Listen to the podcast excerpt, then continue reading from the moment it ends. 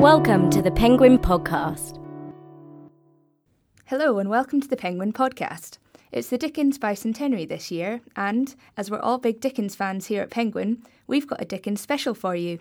It wouldn't be a Dickens special without Claire Tomalin, whose book Charles Dickens: A Life is a riveting story of poverty and riches, loyalty and betrayal, and triumph and tragedy. We'll be featuring a chat between Claire and her editor, Tony Lacey, as well as an extract from the audiobook edition of her work. We also have some remaster content from an old archive recording of Dombey and Son. So first, to kick us off, here's Claire Tomalin and Tony Lacey talking about Charles Dickens, his life, his loves, and the London that shaped him. Uh, hello, I'm Tony Lacey, um, and uh, it's a privilege for me to be talking today to Claire Tomalin, whose biography of Dickens was published um, just before Christmas, and uh, it partly celebrates the two hundredth anniversary of Dickens' birth in February. Well, I thought we'd start at the beginning, or sort of almost before the beginning. Um, no one obviously knows where talent comes from, or aspiration, I suppose, but it is intriguing that his uh, paternal grandparents worked in a in a sort of cultural milieu, didn't they? Or I mean, I realise as servants, but... Yes, butler and housekeeper to the Crews, who were a very grand political family, a Whig family. He was a landowner, and she was a very cultivated woman. In fact, she was the mistress of Richard Brinsley Sheridan for a long time during the marriage, and um, they entertained Sheridan a great deal, and Fox, Charles James Fox, the politician, and Burke. It was an extraordinary household. Um, Dickens's father, John Dickens, was actually a posthumous child. The butler died early in that pregnancy. But he clearly grew up in this milieu where there were some of the greatest, wittiest, hardest drinking, uh, hardest borrowing, which they were always borrowing money, and most promiscuous uh, men in England, and heard, must have heard some of their brilliant conversation. Um, and indeed, when he was found a job with the Navy Pay Office, Um, in the uh, towards the end of the Napoleonic Wars, this was uh, just before the birth of um, his first two children, Fanny and Charles. Uh, the job came obviously through those connections, through that political patronage. So it, it is interesting. And um, he had a sort of way with words, Dickens' father, didn't he? Do, do you think he picked that up from? Uh, he had he had a very grandiose manner of speech and of writing. Yes, and it is noticeable that he described himself as Esquire when he was announcing the birth of his son. Um, well, Esquire, he was the son of two servants. I right. suppose he wasn't technically an Esquire at all, but he saw himself as a gentleman. He saw himself yes. as being considerably grander than he actually was. Yes. And on the other side, um, on the maternal side, there was a sort of dark secret there, wasn't there? Or how secret was it? I don't know. Well, I think it was. Um, his mother, Elizabeth's father, Charles Barrow, they were they were uh, a better educated family, actually. They were musical and had literary tastes. Um, but Charles Barrow also worked for the Navy Pay Office. The Navy was the biggest employer in England during the Napoleonic Wars, and had a large family. And just before uh, little Charles was born, named for his maternal grandfather, Uh, Charles Barrow was found to have been embezzling for years, embezzling the money of the pay office, and he had to flee the country before he was arrested and, and tried and sent to prison, which he certainly would have been. And I always think that that can't have been much mentioned when the children were growing up. You'd say, oh, your grandfather's abroad, because he had, otherwise he'd be in prison. Uh, and I thought it's...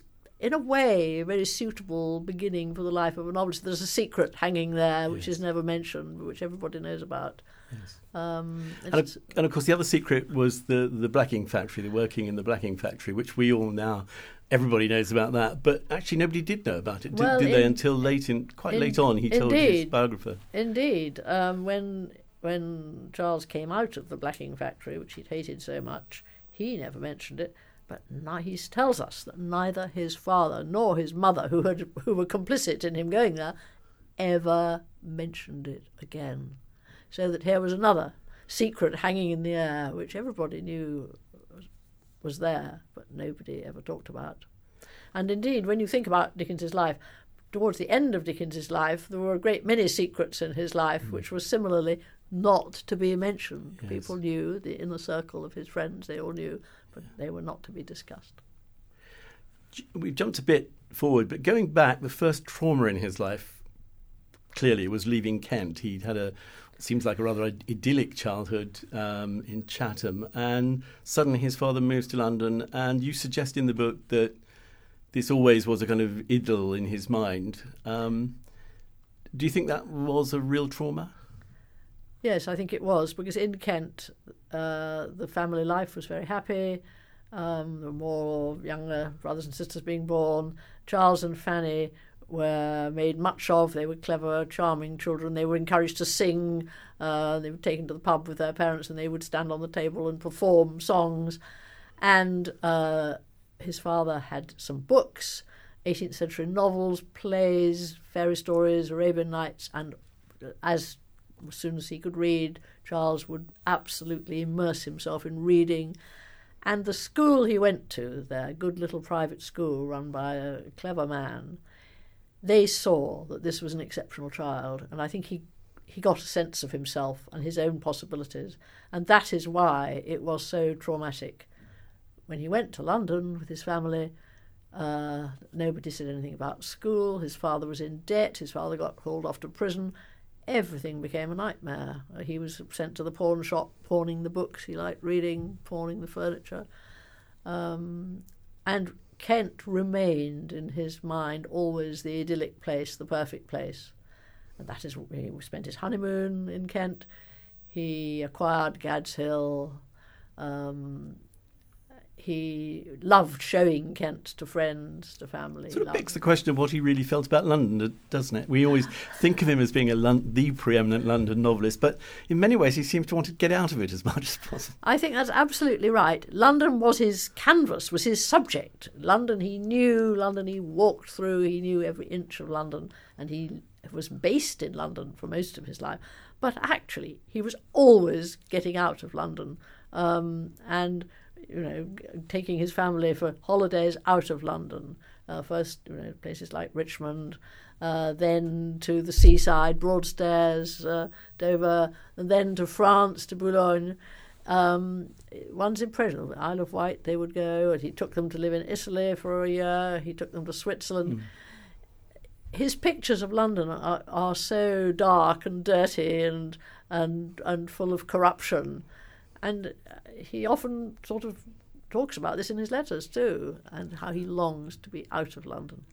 So he arrives in London as a child, and then he has the rather uh, uh, lots of moving around with the family and a very skimpy education. Very skimpy. Very skimpy. Ended at fifteen. Ended fifteen, at fifteen. He left school. And yet, six or seven years later, he's kind of famous. And well, nine years it nine took. Nine years he, it took. He, he leaves school at fifteen. Nine years later, he is a famous author. It is absolutely extraordinary that that he yeah. he went to work as a more or less as an office boy, clerk perhaps in a law firm, taught himself shorthand, um, became a legal reporter, became a newspaper, uh, became a parliamentary reporter. He reported reports for the House of Commons, um, and then uh, um, a general reporter. And he began to write sketches of London and give them to newspapers and magazines, and they were popular. He began to sell them. They were made into a book, and that led to him being commissioned to write his first novel, The Pickwick Papers. And The Pickwick Papers, which went out in monthly instalments in cheap paper wrappers, made him famous. And that was nine years after he'd left school at fifteen. I think it's the most extraordinary ascent of any writer. Yes, one can't think of anything really equivalent to it. Um, and by this time he's got married, or he got married just afterwards? He gets married on the strength of the Pickwick Papers right. being commissioned. He works out, he was very orderly, Dickens, he worked out that that would enable him to support his yeah. wife. Now, he'd already had a sort of, uh, sorry to use that word trauma again, it probably wasn't quite trauma, with a, a young woman before that, Maria Maria Beadnell. Yes, um, yes. Some people suggest that, or, or you suggest, I think, um, that this um, failed relationship uh, rather sort of coloured his relationships with women afterwards. Am I putting that rightly, or is that? Well, is that bit... I think, I think he really was in love with Maria Beadnell. He was really desperate about that. It was passion. You know, he would walk the streets all night to stand beneath her window, that sort of thing. Um, when he met Catherine Hogarth, a nice Scottish girl with pink cheeks and blue eyes and sweet, sweet, docile nature, I think he saw her as a wife, and I think he wanted to be married. He wanted to put his life in order. He wanted to have his own household, and he wanted a wife in the bed and a wife at the breakfast table and uh, everything to be neat and nice. And I think that's really what that was about. And there was this moment during the engagement when she threw a tantrum or something, and he wrote her this very chilling letter mm. saying that she wasn't to carry on like that, or there will be no second warning, he said, or, or he'd break up. Well, as you know, it all went sort of horribly wrong uh, later, but there are, quite early on, there there were suggestions from him to Forster, were there, that he wasn't happy in the marriage? He said afterwards to Forster that he'd sort of said this, yes. Um, I think um, uh, he worried a bit about whether she was spending enough time with Charlie when he was a baby, the first child. Right. I mean, poor Catherine, she was pregnant in the first month of the marriage, and after that she was pregnant almost all the time. She was just producing babies. How many uh, altogether? Ten? Ten, yes, yeah. Of whom one, little Dora, the, the third little girl, died. Right. All the others grew up. Well, this in itself is a mystery, isn't it? Because yes. he didn't want more he wanted than three. Only three. Was it when three? He had his third, Katie, he had Charlie, Mamie, Mary, Mamie and Katie, and he adored them, and he was really happy with them, and he had great fun with them. Yeah. And then the, one after another, more and more boys came bouncing out, and he was sort of jokey about them and gave them funny names and played with them, but he didn't really want them, and you sort of feel this with yes. the way he treated them. Actually. Did you not know about contraception? Did contraception not exist? Well, it's a big, big question which it's really impossible to pronounce upon. It, it puzzles me because, for instance, he did find out about chloroform to give Catherine in when she the babies were being delivered, and he was a bit of a pioneer using that in London. Yes. So why he didn't consult medical friends about, with the, at any rate, some suggestions of how he might limit the births, yeah. I cannot imagine. When the marriage, uh, when he left her separated, um, he behaved what seems on the face of it to be in a very cruel uh, manner. Um, what, what do you think happened to him? He, he sort of went mad. Uh, is yes. that what, what well, Katie, one of his own Katie, daughters his, his said? His clever daughter Katie said he, he was behaved like a madman. I think this happens to people quite commonly in middle life. There's some crisis in the marriage. And I think um, Dickens had this great image of the family man and the sort of celebrator of family values and the domestic hearth and the cosy life and the Christmas, you know, the children gathering around the fire, all quarrels being made up, everybody. So I think it was very embarrassing for him. And he wanted to present himself to the world as the one who was in the right, that it was somehow a failing of Catherine's yes. that ended the marriage. It wasn't a failing of Dickens's. Yes. And this, I think, made him behave much worse than he should have done. I mean, he behaved very badly anyhow. There's but an un- unforgivable letter, isn't there, to... The letter uh, to Miss Coutts suggesting that she just pretended to love the children, didn't really love her own children. It's inexplicable. I mean, yeah. And he did sort of really awful things. Once they'd separated, when Walter, the second son, died out in India, he didn't write to her and he didn't visit her. Their son, their own son. Yeah. Um... And she behaved with great she dignity, with and she kept dignity. The letters that he she wrote. Behaved, yes, she behaved with complete dignity. Yes, yeah. yes. But he he hated, he demonised her family, who of course were very strongly supportive of her. Right. Um, so that's all a sort of melancholy tale. Looking on a sort of more positive side, one of the great sort of features of his life is his male friendships, isn't it? And particularly with the rather wonderful John Forster. Yes, I think one of the points of my book was to bring out that friendship. I think Forster was a key person in his life. They, he was the same age. He came from a similarly modest background. Uh, his father was a Newcastle butcher, and he was a, he'd been to a grammar school, and he came south to become a literary man, which he did. I mean, he was a very good journalist, and he wrote some very good historical biographies. He was particularly interested in the Cromwell period and the Commonwealth. They were both very left-wing. They were both very radical. Um, and they sort of fell into each other's arms. Uh, Forster saw that Dickens was a genius. And Dickens saw that Forster had everything he wanted in a friend, and Forster was soon dealing with publishers for Dickens. He was correcting proofs with Dickens. He was making suggestions even he, he, for, for the books. It's he who suggested the death of Little Nell, yes. and it was he who suggested that um, David Copperfield should be written in the first person, which was yeah. a very important suggestion. Yeah. produced that very, very great narrative. Yes. Wonderful narrative. And he famously wanted the original ending to Great Expectations, or preferred that ending. He preferred, and he preserved it. That's the thing. Ah, he right. preserved yes. it so that we've got it. Right. Yes, yes. It was Bulwer Lytton who suggested Dickens, rather crass suggestion in my view, that Dickens yeah. should put on a happy ending. And this was a friendship that lasted right to the end. I mean, yes. Forster was devastated when Dickens died. Oh, yes. Died. When, when they were young, Dickens wrote to Forster saying, you know, this friendship will last till death us do part. He actually uses the words of the marriage ceremony, more yeah. or less. Yeah. And it did. I mean, they had a few quarrels, of course, all friends do, yes. but they, absolutely. He, Forster, Dickens asked him quite early on if he would become his biographer, and Dickens absolutely trusted Forster. Forster was the only person, I think, to whom he told everything, all his secrets, all his all his problems, yeah. all his difficulties. And um, he didn't always follow Forster's advice, but he always wanted it. Yes. And he... He knew he could trust Forster. And when Dickens died, although Forster by then had a, a nice wife and was happily married, um, he said there wouldn't be no more happiness for him now that mm, Dickens was dead. Uh, but just duty. And he sat down and he wrote his great biography of Dickens. Uh, when you were talking about Forster and Dickens, you, as young men, you said they were both radical. Um, I'd just like to raise the question of Dickens' politics. I mean, how radical was he, do you think? Well, he called himself a radical, a Republican, uh, when the French uh, Revolution of, um, I think, eighteen thirty, uh, he, he, well, no, it must have been eighteen forty-eight Revolution, he signed himself Républicain, you know, uh, uh, Citoyen, he sort of took on the, the, the yeah. phrases from the French Revolution. Um, and he...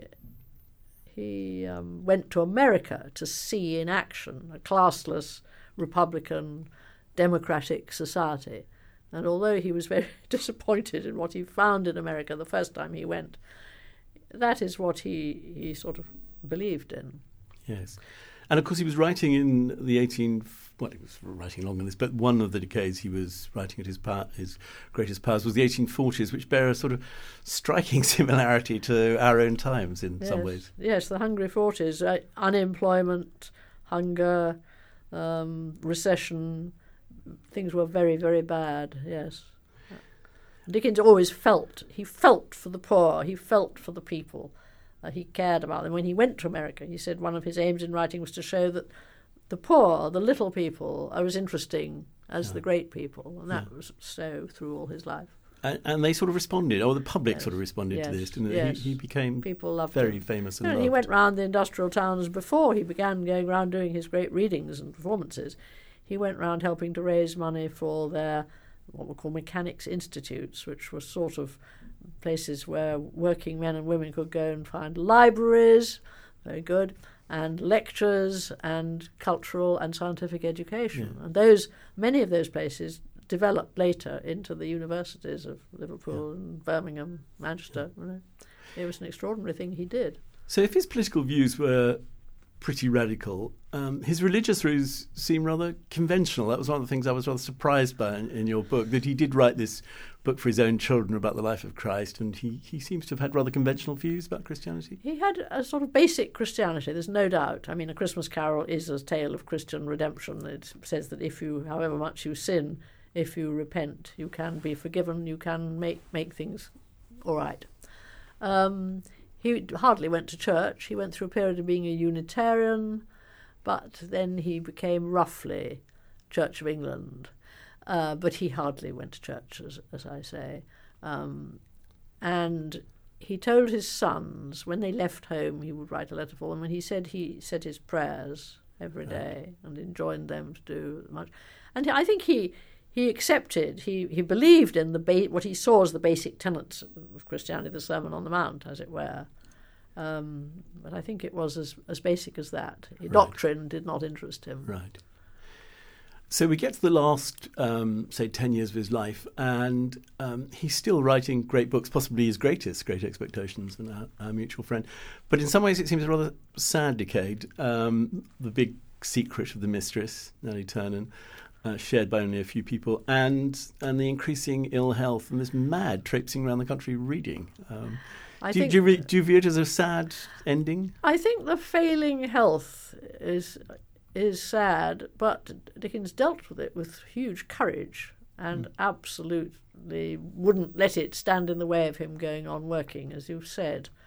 Um, so it's not all sad. And also Dickens Dickens had this extraordinary character that every now and then, even when things were very difficult and painful, he would burst out in high spirits. Mm. And he sees this particularly when his, his manager, George Dolby, who travelled with him, who adored him, uh, describes him, his very high spirits. Mm. Um, and then there's an account by American visitors very late on, eighteen sixty-nine, within a year of his death, of being at Gad's Hill and uh, uh, his daughter Mamie playing some reels on the piano. And Dickens gets up with his daughter Katie, who was married but who still spent most of her time at home with her father, and they danced. And mm. everybody watched this beautiful mm. dancing by this mm. the father and the daughter, mm. and Katie with white, I think, white geraniums in her hair, and she was very pretty.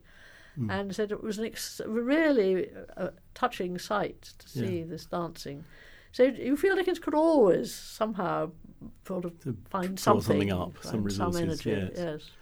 Um, I find it rather poignant that he, I suppose it's not that unusual, but that he died after a, after a morning's writing. There's something rather sort of heroic about it. Um, and of course, in, uh, in a few weeks' time, we're celebrating two hundredth anniversary of his birth with a ceremony at the, at the graveside in Westminster Abbey. He didn't actually want to be buried there, did he? It's not what he said. Uh, he said he wanted to be buried in the Kentish countryside. Right. And, um, I mean, this happens. It's happened with other writers like Hardy. Uh, It was sort of conveyed to the family that Westminster Abbey would like to have him. Right. And um, so they cancelled two two possible burials in Kent.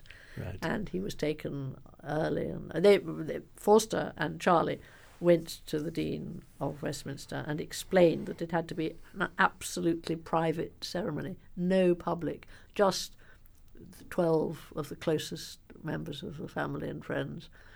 No speeches, no music. And they went early on a Monday morning with a train from, from Higham, from Gad's Hill, the coffin, and this very small group of people.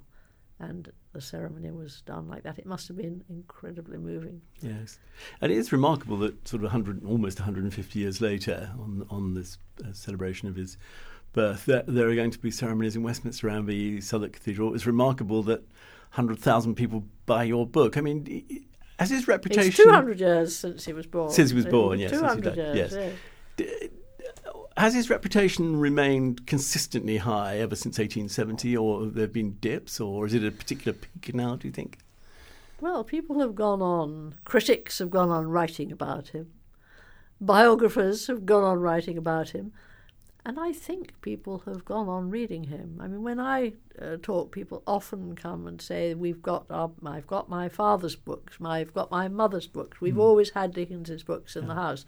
So even if they haven't gone out and bought them, yeah. I really feel they have been part of many people's lives. Yes. Now, I think the young, probably, the young know Dickens more from films and television, but I don't think that's too tragic. Of course, I think it's better to read the words. But in his own lifetime, a lot of people knew his work from seeing dramatisations. And Dickens would sometimes sort of groan about some of the things that were done with his work. But basically, he accepted that. Right. And when he went down round doing readings, he adapted the text absolutely freely and, and changed it. Yeah, indeed. Yeah. So I think he was a realist. And I think if he'd been alive now, he would have been thrilled that there should be lots of different versions of his work and yeah. reaching out to a public that has a different different way of being educated now.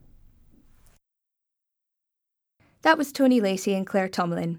And now we have an extract from the audiobook edition of Charles Dickens' A Life, featuring a court case that Tomalin herself notes is a very small episode in the life of Dickens, but one that allows us to see him in action when he is at his best as a man. fourteenth of January, eighteen forty, London. An inquest is being held at Marylebone Workhouse, a muddled complex of buildings spread over a large area between the Marylebone Road and Paddington Street.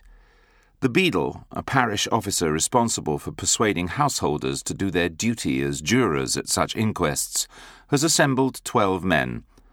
Most of them are middle-aged local tradesmen, but one stands out among them as different. He is young and slight, smartly dressed and good-looking, neither tall nor short at five foot nine inches, with dark hair falling in curls over his forehead and collar. He is a new resident who has just moved into a fine, airy house with a large garden, close to Regent's Park at York Gate. It is number one, Devonshire Terrace, from which the beadle has made haste to summon him to his duty. It is only a short walk from Devonshire Terrace to the workhouse, but it is a different world he has entered through its gates. He is directed to a room in which the other jurors are talking among themselves as they wait for the inquest to begin. They have come to pronounce on a case of suspected infanticide, a servant girl accused of killing her newborn baby in the kitchen of her employer's house. One of the jurors immediately declares himself in favour of the utmost rigour of the law being applied to the young woman. The new young juror recognises him as a furniture dealer he suspects of cheating him over the recent purchase of a pair of card tables. Another solid parishioner presses his card into his hand, murmuring that he hopes to be of service to him in the future. He is an undertaker. Before they can settle down for the inquest, the jurors must be taken downstairs to the workhouse mortuary in the basement to be shown the body of the baby. It is lying on a box set upon a clean white cloth, with a surgical instrument beside it that has been used to open it up for examination. The baby has been sewn up again. The new juror, who has a two-month-old baby daughter of his own at home, Katie, reflects that it looks as though the cloth were laid and the giant coming to dinner, but he does not share this thought with his fellow jurors.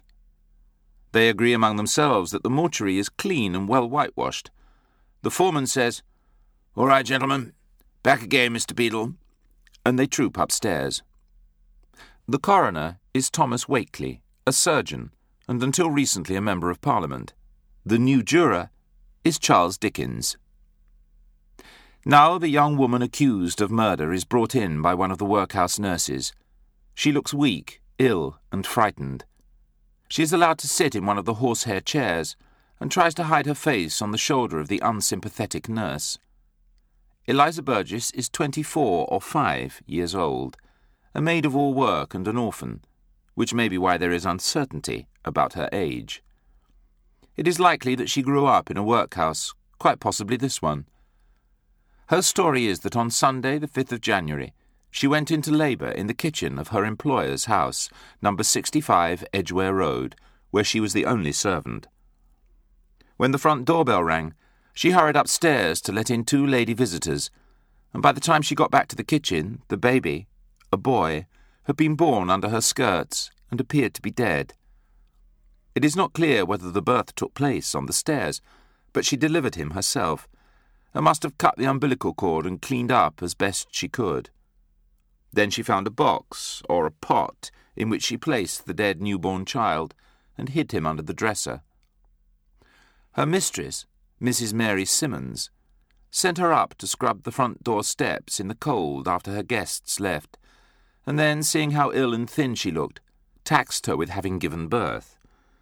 At first she denied it, but then, being threatened with a medical examination, confessed and showed Missus Simmons where she had put the baby. Missus Simmons sent for a hackney coach to remove Eliza and her dead child from her house to the Marylebone Workhouse Infirmary. Missus Simmons appears as an unsympathetic witness and resists questions from Dickens, who hopes to give a favourable turn to the case. The coroner gives a look of encouragement to the juror, and the accused girl wails. The next witness is the house surgeon, Mister Boyd, who reports that the accused told him she was seized with labour in the kitchen when the bell was rung by two ladies. She hurried to let them in, and, in the act of doing so, the child was born, and on her return it was dead. He is not able to say positively whether it was born alive or dead. Afterwards, in private conversation, Mister Wakley tells Dickens that it is very unlikely that the child could have drawn more than a few breaths, if indeed any, since there was foreign matter in his windpipe. Miss Burgess is led away while the jurors discuss the case. Dickens resolves to take on those who are ready to find her guilty of killing her child, and, with some encouragement from Mister Wakley, he argues against them so firmly and forcefully that he wins the argument. When Miss Burgess is brought back, the verdict is given. Found dead. She falls on her knees to thank the jurors, with protestations that we were right, protestations among the most affecting that I have ever heard in my life. Then she faints and is carried away. She will still have to be held in prison and appear at the Old Bailey in due course, but the threat of the death penalty has now been taken from her. Dickens, who is without doubt the busiest man of the twelve, goes home and makes arrangements for her to be sent food and other comforts in prison.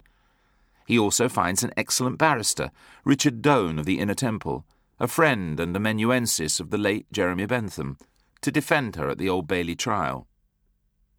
That night he cannot sleep. He is overcome with sickness and indigestion, does not want to be alone, and asks his wife, Catherine, to sit up with him. The dead baby in the workhouse, the thought of prison and the terrified, ignorant, unhappy young woman prisoner have upset him. In the morning he writes to his closest friend, John Forster. Whether it was the poor baby, or its poor mother, or the coffin, or my fellow jurymen, or what not, I can't say. He already knows a good deal about prisons, since he has seen his father held in one for debt. Also about babies dying, since two of his younger siblings perished early. Happily his own three little ones are stout and healthy. And he knows about maids of all work, or slavies, well remembering the one who served his family when he was a boy, straight out of the workhouse where she grew up.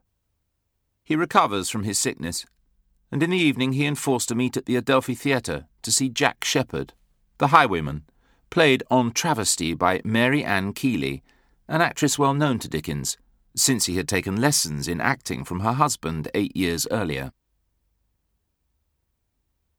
Charles Dickens had been observing the world about him since he was a child, and reporting on what he saw for the past six years, as a journalist and then as a novelist. Much of it amused him, but more of it upset him. The poverty, the hunger, the ignorance and squalor he saw in London, and the indifference of the rich and powerful to the condition of the poor and ignorant. Through his own energy and exceptional gifts, he had raised himself out of poverty, but he neither forgot it nor turned aside from the poverty about him. He drew attention to it in his books, and he was personally generous with his time and his money, and not only in the case of Eliza Burgess. Her case came up at the Old Bailey on the ninth of March and was reported in the Times the next day. She was indicted for unlawfully concealing the birth of a male child delivered on the fifth of January. Her barrister, Mister Doane, pleaded that she was of weak intellect. He was also able to produce a crucial witness to her character, Mister Clarkson, a tradesman in Great Russell Street. She had previously worked for his family, and he was willing to do his best for her. Mister Clarkson said his wife was greatly interested in Eliza and had got her a promise of a place in the Magdalen Asylum, an institution that looked after young women who strayed from the path of virtue, and did its best to restore them to it. The Clarksons were willing to take her back into their service until she could be admitted there. The willingness of these respectable people to help Eliza was good for her case. The jury found her guilty of concealment, but strongly recommended her to mercy. The judge, Mister Sergeant Arabin, said that under the circumstances he would respite judgment till next session, and that meanwhile she was free. Nothing more is heard of her except a brief word by Dickens that her sentence had been lenient, and that her history and conduct proved it right. This was written twenty-three years later in eighteen sixty-three. Dickens had stored up the memory of the sad young woman. This is a very small episode in the life of Dickens, but it allows us to see him in action, going to the workhouse just along the road from his own home, and deciding to help a young woman whose character and history are quite without interest or colour, and who comes from the very bottom of the social heap, a workhouse child, a servant, and a victim, a victim of ignorance, of gullibility, of an unknown seducer and a harsh employer, and of the assumptions made by respectable jurors. That was an extract from the audiobook edition of Charles Dickens: A Life, read by the actor Alex Jennings. Here at Penguin, we've been digging around in the archives and we've found some wonderful recordings of a selection of our classics. We've now restored all of our Dickens titles and we can share with you an extract from Dombey and Son, recorded in nineteen ninety-seven and read by Andrew Sachs. Dombey sat in the corner of the darkened room in the great armchair by the bedside, and Son lay tucked up warm in a little basket bedstead in front of the fire, as if his constitution were analogous to that of a muffin, and it was essential to toast him brown while he was very new. Dombey was about eight and forty years of age, Son about eight and forty minutes. Dombey, exulting in the long-looked-for event, jingled and jingled the heavy gold watch chain that depended from below his trim blue coat. "The house will once again, Missus Dombey," said Mister Dombey, "be not only in name, but in fact, Dombey and Son.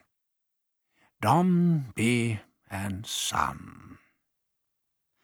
The words had such a softening influence that he appended a term of endearment to Missus Dombey's name, though not without some hesitation, as being a man but little used to that form of address, and said, "Missus Dombey, my my dear." A transient flush of faint surprise overspread the sick lady's face, as she raised her eyes towards him. "He will be christened Paul, his father's name, Missus Dombey, and his grandfather's." And again he said, "Dombey and Son," in exactly the same tone as before. Those three words conveyed the one idea of Mister Dombey's life. The earth was made for Dombey and Son to trade in, and the sun and the moon were made to give them light. He had risen, as his father had before him, in the course of life and death, from Son to Dombey, and for nearly twenty years had been the sole representative of the firm.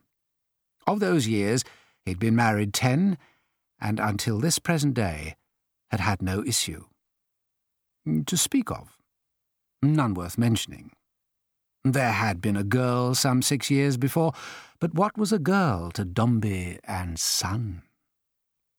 Mister Dombey's cup of satisfaction was so full at this moment, however, that he felt he could afford a drop or two of its contents, even to sprinkle on his little daughter. So he said, "Florence, you may go and look at your pretty brother if you like. Don't touch him." The child glanced keenly at the blue coat and stiff white cravat, which embodied her idea of a father, but her eyes returned to her mother's face immediately, and she neither moved nor answered. "Her insensibility is as proof against a brother as against everything else," said Mister Dombey to himself. Next moment the lady had opened her eyes and seen the child, and the child had run towards her, and standing on tiptoe had clung about her with a desperate affection. "Oh, Lord bless me," said Mister Dombey, rising testily. "A very ill-advised and feverish proceeding this, I'm sure. I'd better ask Doctor Peps if he'll have the goodness to step upstairs again, perhaps. I'll go down. I needn't beg you," he added, pausing for a moment at the settee before the fire, "to take particular care of this young gentleman, Missus Um, uh, Blockett, sir?" suggested the nurse, a simpering piece of faded gentility, who didn't presume to state her name as a fact, but merely offered it as a suggestion. "Of this young gentleman, Missus Blockett." "No, sir, indeed. I remember when Miss Florence was born." "Aye, aye, aye," said Mister Dombey. "Miss Florence was all very well, but this is another matter. This young gentleman has to accomplish a destiny. A destiny." Doctor Parker Peps, one of the court physicians, was walking up and down the drawing-room with his hands behind him to the unspeakable admiration of the family surgeon. "Well, sir," said Doctor Parker Peps in a sonorous voice, "do you find that your dear lady is at all roused by your visit?" Mister Dombey was quite discomfited by the question. He'd thought so little of the patient that he was not in a condition to answer it. He said that it would be a satisfaction to him if Doctor Parker Peps would walk upstairs again. "Good. We must not disguise from you, sir," said Doctor Parker Peps, "that there is a want of power in her Grace the Duchess. Uh, uh, I beg your pardon, uh, I confound names, I should say, in your amiable lady. That there is a certain degree of languor, and a general absence of elasticity.